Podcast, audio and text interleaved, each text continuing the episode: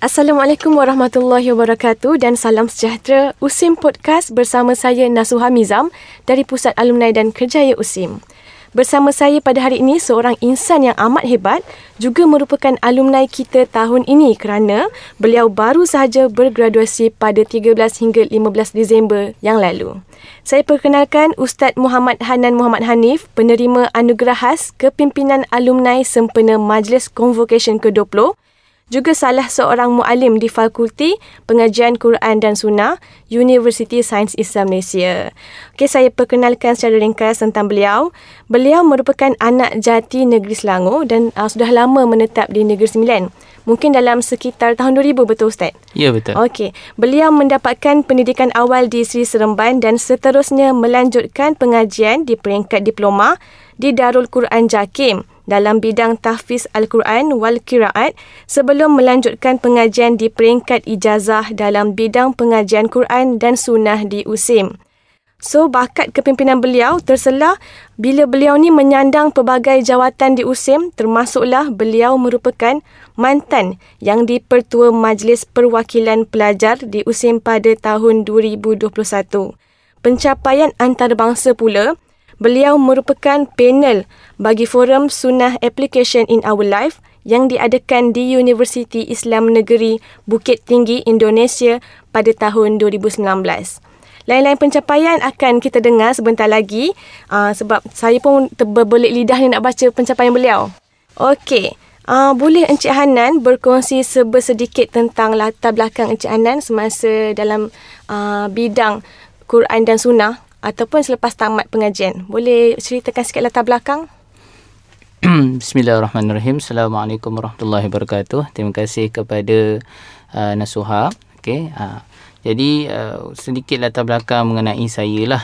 Okay. Yang mana uh, seperti mana yang Nasuha dah kongsikan sebentar tadi. Okay. Uh, yang saya sebenarnya asal dari uh, Negeri Selangor lah. Okay. Saya dah menetap lama di Negeri Sembilan ni. Kemudian saya melanjutkan pelajar, apa ni uh, belajar di peringkat sekolah rendah dan menengah di sekolah Sri Semban. Okey, uh, saya berada di situ di sekolah tersebut. Okey, di Seremban tu bawa apa ni? Uh, Yayasan Takmi Abim lah. Okey, saya sudah dari darjah 1 sehingga tingkatan 5. Uh, kemudian baru saya ambil 3 tahun diploma di Darul Quran Jakin, kemudian di USIM ni insya-Allah apa ni buat masa ini uh, saya selaku apa tenaga pengajar di uh, USIM di uh, PKS mm-hmm. uh, selaku muallim lah saya mengajar uh, apa ni uh, subjek hafazan Quran mm-hmm. uh, dan insyaallah jika tidak ada arah melintang Uh, saya akan uh, apa saya akan sambung uh, pengajian di tingkat master mm-hmm. uh, di USM pada bu- tahun hadapan di bulan 4 insyaallah. Mm, tahun depan. Uh, mm. Okey, seterusnya uh, boleh uh, ceritakan sedikit tentang bagaimana Encik Hanan boleh terus ingin menyambung pengajian Quran dan Sunnah ni daripada kecil sampai ke peringkat master. Master pun ambil kau sama ke? Ah ya betul. Ah. Ha. Master saya apa ni saya dah mohon alhamdulillah dapat tawaran dalam Master of Hadith hmm. di USM. So memang ha. dari kecil lagi uh, Encik Hanan ni uh, telah dipupuk dengan uh, bidang pengajian Quran dan Sunnah. Hmm. Sebab boleh timbulkan rasa minat tu sampai nak sambung pengajian sampai master. Ah kalau ikutkan sebenarnya uh, latar latar belakang keluarga saya bukanlah latar belakang uh, orang berpendidikan agama Mm-mm. Maksudnya ayah saya, mak ayah saya bukanlah seorang ustaz Mm-mm. apa. Okey, uh, tetapi uh, yalah uh, itu juga hasil didikan mak ayah untuk kita minat pada agama. Mm, betul. Uh, dan uh, apa ni uh, dan mendorong saya untuk lebih dalam agama antaranya adalah uh, kalangan ahli keluarga saya, sepupu saya misalnya ada salah seorang mereka yang Uh, dia mengambil tahfiz juga. Uh, jadi saya melihat bagaimana dia punya daripada jatuh bangun dia sehingga dia berjaya Mm-mm. sekarang uh, menjadi seorang yang hufaz yang profesional. Jadi mendorong saya untuk hafal Quran dan sebab saya yakin uh, dengan Al-Quran ni permulaan perjalanan hidup ni dengan Quran ni Allah akan mudahkan hmm, segala apa rezeki kita. Hmm, InsyaAllah. Jadi boleh uh, Encik Anan kongsikan macam mana Encik Anan ni boleh apa ni uh, dianugerahkan anugerah khas kepimpinan USIM. Okey, kalau ikutkan uh, apa ni saya tak adalah nak kata kita yang terbaik. Kan sebab apa? Sebab saya pun tak menyangka juga. Okey, tak menyangka uh, saya boleh terima. Okey, uh, tetapi kata bagaimana saya boleh uh, dapat jawab apa ni anugerah ni adalah kerana juga uh, usaha-usaha saya dan juga dibantu dan juga atas doa apa ni ibu ayah saya, hmm. rakan-rakan saya para pensyarah sebab bukan saya sahaja yang apa ni berminat dalam aktiviti kepimpinan ni mm-hmm. bahkan mendapat sokongan juga ibu ayah mm-hmm. para pensyarah mm-hmm. dan juga rakan-rakan di sekeliling sejak di bangku sekolah lagi mm-hmm.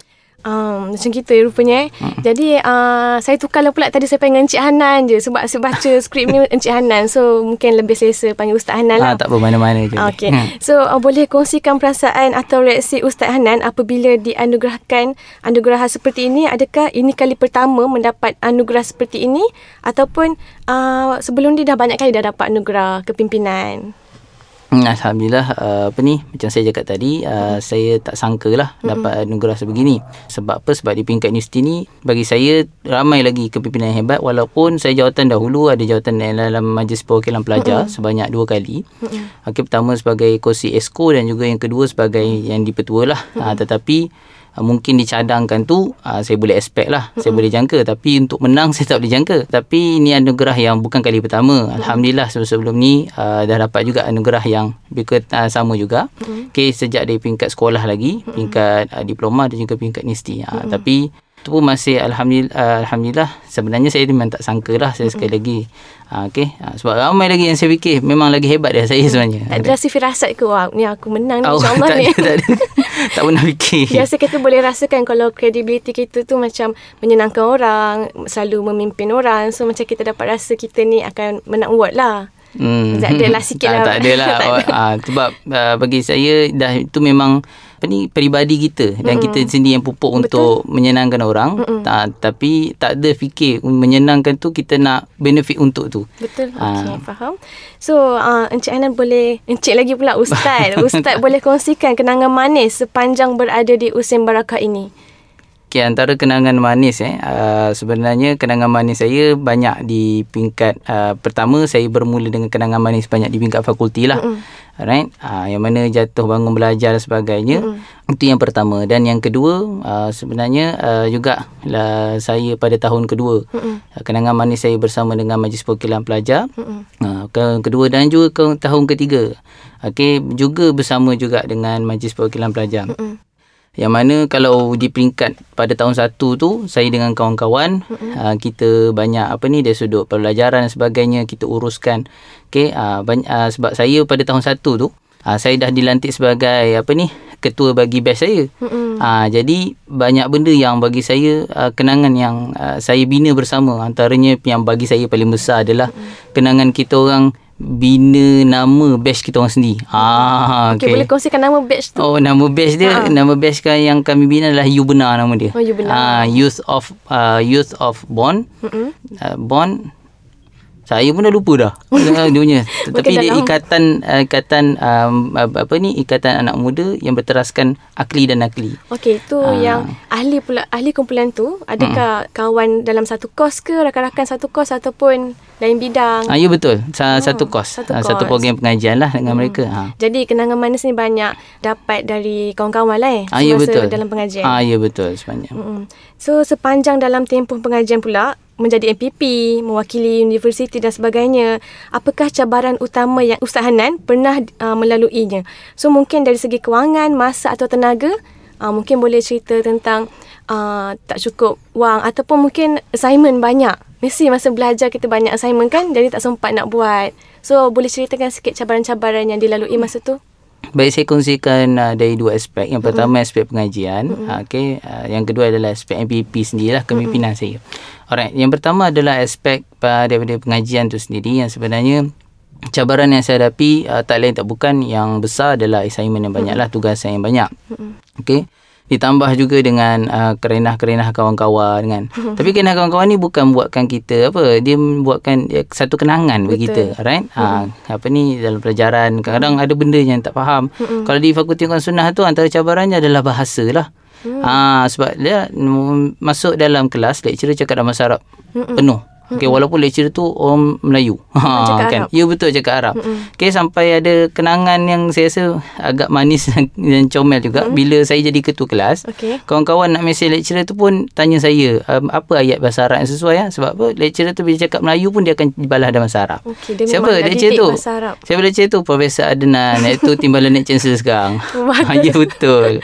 Uh, itu yang pertama lah. Yang kedua mm-hmm. adalah dalam kalangan uh, apa sewaktu MPP mm-hmm. uh, cabaran yang bagi saya yang paling besar adalah ketika saya menguruskan pelajar ni uh, pada waktu COVID. Mm-hmm. Memang bagi saya memang sangat mencabar. Dia mm-hmm. tak sama seperti mana saya berada dalam fizikal sebelum mm-hmm. COVID. Betul. Uh, berbeza. Mm-hmm. Okay. So bagaimana pula uh, Ustaz menyesuaikan dan menempatkan diri di USIM sebagai presiden Uh, yang dipetul MPP selain menjadi seorang mahasiswa yang aktif dalam membawa nama USIM di persada dunia.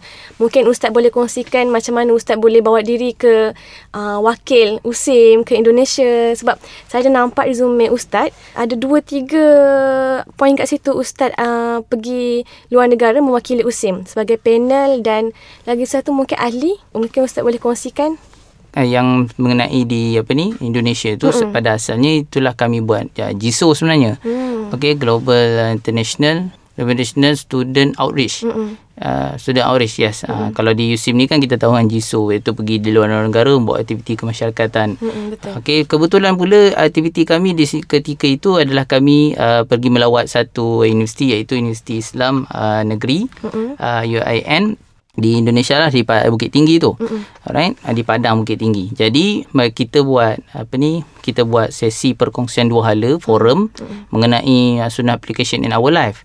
Okay, mandangkan tu ada Universiti Islam dan kita pun daripada Fakulti Quran Sunnah mm-hmm. dan ketika itu kita bincang siapa yang sesuai untuk dijadikan panel mm-hmm. dan saya uh, dipilih lah walaupun ketika tu sebenarnya saya uh, join program tu GISO tu saya waktu tu saya tahun satu dan uh, saya sebenarnya satu. masuk Jiso program Jiso tu tahun tiga punya. Ah uh, bukan best saya pun. Okay. Uh, tapi lah. ya betul senior. Dah senior pilih saya. Ha.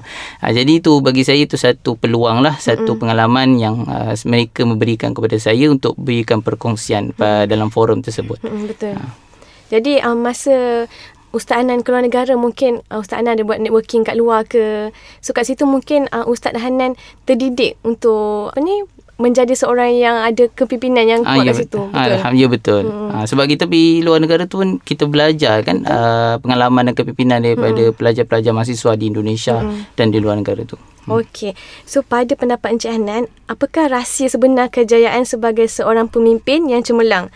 So pemimpin tersebut ni merujuk kepada pemimpin kepada pelajar, kepada rakan sekerja, mungkin rakan semasa pengajian atau dalam organisasi. Okey, kalau kita lihat uh, ada sebuah hadis Nabi sallallahu alaihi wasallam kan. Hmm, Nabi sabda kullukum ra'in wa kullukum mas'ulun an ra'iyatih. Hmm. Saya rasa hadis ni dah famous lah hmm. bila disebut tentang kepimpinan. Hmm. Okey, kalau kita, setiap daripada kamu ra'in. Ra'in ni kalau dari sudut bahasa dia, lurah dia, kita terjemahkan sebagai pengembala lah. Hmm. Okey, pengembala. Hmm. Okey, uh, wa kullukum mas'ulun an ra'iyatih. Uh, Okey, iaitu dan dia akan ditanya tentang perkara yang digembalakan, dijaganya. Mm-hmm. Okey, kalau sebagai seorang pengembala, apa yang sifat pengembala? Contoh pengembala kambing, apa sifat dia? Mm-hmm. Adalah kena banyak bersabar kan. Okey, para nabi rasul pun kerja yang utama yang pertama dia adalah mengembala kambing, kambing. Mm-hmm. sifat sabar. Jadi seorang pemimpin tu dia perlu ada sifat sabar yang tinggi dalam dia nak menjaga orang bawah-bawahan dia. Betul. Kan ah dia tak boleh biarkan kambing kita biar tu. Bukan kita nak umpamakan apa kambing apa kan. Tetapi mm-hmm. itu adalah istilah yang digunakan. Maksudnya perlu ada kesabaran yang tinggi sebagai mm-hmm. seorang pemimpin. Mm-hmm. Ha so, jadi uh, kalau kita tidak ada kesabaran tinggi dalam memimpin, maka bagaimana mungkin kita akan memacu sebuah organisasi yang banyak onak dan duri betul. yang kita akan hadapi. Mm-hmm. Sebab tu uh, pemimpin ni perlu ada sifat sabar yang kuat betul tak ya, yang betul. tinggi. Betul. Sebab kalau masalah kecil tapi tak boleh nak diselesaikan, ah uh, itu kita tak boleh nak panggil pemimpin lah. Ya betul. Okey, uh, boleh Encik Hanan kongsikan sedikit nasihat tips atau pandangan kepada para pelajar atau alumni bagi menyuntik semangat dalam kehidupan seharian sebagai mahasiswa maupun alumni? Yang pertama adalah kepada mahasiswa lah hmm. yang masih belajar. Okay, apa yang saya boleh uh, berikan nasihat adalah uh, gunakan peluang uh, 4 tahun, 5 tahun, 6, 6 tahun di hmm. universiti ni. Okey, di peringkat sarjana saya khaskan uh, jazah sarjana muda lah. Okey, uh, gunakan peluang untuk yang pertama menuntut ilmu sebanyak mungkin. Okey, jangan kita fikir hanya mereka yang belajar di luar negara itu lebih banyak ilmu tidak. Mm-mm. Dia sama saja, bezanya pengalaman lah. Okey, pengalaman. So kalau sebab di apa ni di uh, universiti kita ni terlalu banyak pensyarah para pensyarah yang sebenarnya kaya dengan ilmu. Betul. Jadi manfaatkan sebaiknya para pensyarah yang kita ada ni. Okey. Uh, yang uh, yang kedua adalah di aspek uh, apa ni persatuan dan kepimpinan ataupun soft skill lah saya kata. Soft skill. Okey. Manfaatkan sebaiknya untuk hidupkan soft skill, bangunkan soft skill ataupun kemahiran saniah diri sendiri. Dia sudah bagaimana nak berkomunikasi, okey nak buat program dan sebagainya. Okey, empat tahun ni adalah apa sepanjang tempoh sejajah sarjana muda ni adalah mm, peng, apa masa yang berharga.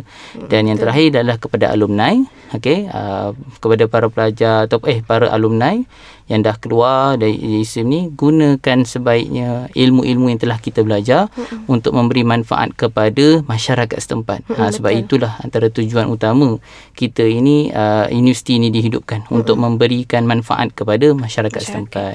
Saya suka memetip uh, balik Ustaz Hanan punya ayat bahawa macam pengajian 4 tahun ni lah kita sebenarnya mengumpul pengalaman lepas tu mengasah kita punya soft skill betul? Sebab kita banyak uh, orang-orang profesional orang yang berilmu kat dalam pusat pendidikan. So why not kita pergi uh, belajar atau menuntut ilmu betul? Betul betul ya. Okey ustaz Ana punya perkongsian untuk uh, semua alumni dan uh, mahasiswa amat berguna ya untuk semua pendengar Okey, terima kasih Ustaz Hanan atas segala perkongsian Ustaz pada hari ini dan terima kasih kerana sudi meluangkan masa bersama Usim Podcast. Mungkin Ustaz Hanan, Hanan ada kata-kata terakhir pada uh, pendengar. Pendengar. Okey, pada pendengar saya apa ni saya ingin pertama sekali saya ingin mengucapkanlah terima kasih uh, kepada mungkin ada yang mendengar ni adalah rakan-rakan saya ke uh-huh. kan para pensyarah saya uh-huh. ke lagi-lagi ibu ayah saya uh-huh. okey terima kasih atas segala doa dan sokongan dukungan uh-huh. okey uh, sehingga saya mampu berdiri uh-huh. seperti mana sehingga hari ini uh-huh. okey uh, sebab apa yang saya dapat pada hari ini anugerah yang Allah bagi ini adalah sokongan dan dukungan serta doa uh-huh. daripada semua pihak uh-huh. yang pertama yang kedua adalah kepada semua mahasiswa dan uh, mahasiswa gunakan manfaat sebaiknya sekali uh-huh. lagi saya kata manfaat ketika menuntut ilmu ni uh-huh. Okey, jangan jangan kita tidak adil, kita melebihkan satu dan kurangkan satu. Kita Betul. lebihkan pelajaran, kurangkan soft skill tak, tak boleh. Kita Seimbang. lebihkan soft skill, kita lebih uh, kurangkan pelajaran tak pun mm tak boleh. Kena seimbang. seimbang. Dan terakhir adalah kepada alumni mm adalah uh, saya ulang sekali lagi, manfaatkan sebaiknya ilmu segala ilmu yang kita dah belajar walaupun mungkin mungkin kita tidak bekerja mm di bidang yang kita belajar dulu, Betul. tetapi mm apa yang kita belajar dulu okay. ada bergunanya mm pada ketika satu hari nanti. mm Wallahualam. Okey, bagi pihak saya saya ucapkan terima kasih dan tahniah atas anugerah yang Ustaz Hanan dapat. Okay, sama-sama. Anugerah khas kepimpinan alumni USIM kali uh, ke-20. Jadi para pendengar, anda boleh layari siri-siri podcast yang lain di podcast.usim.edu.my dan di platform Spotify, Apple Podcast dan Google Podcast. Sekian siri podcast pada kali ini. Teruskan bersama Usim Podcast. Assalamualaikum.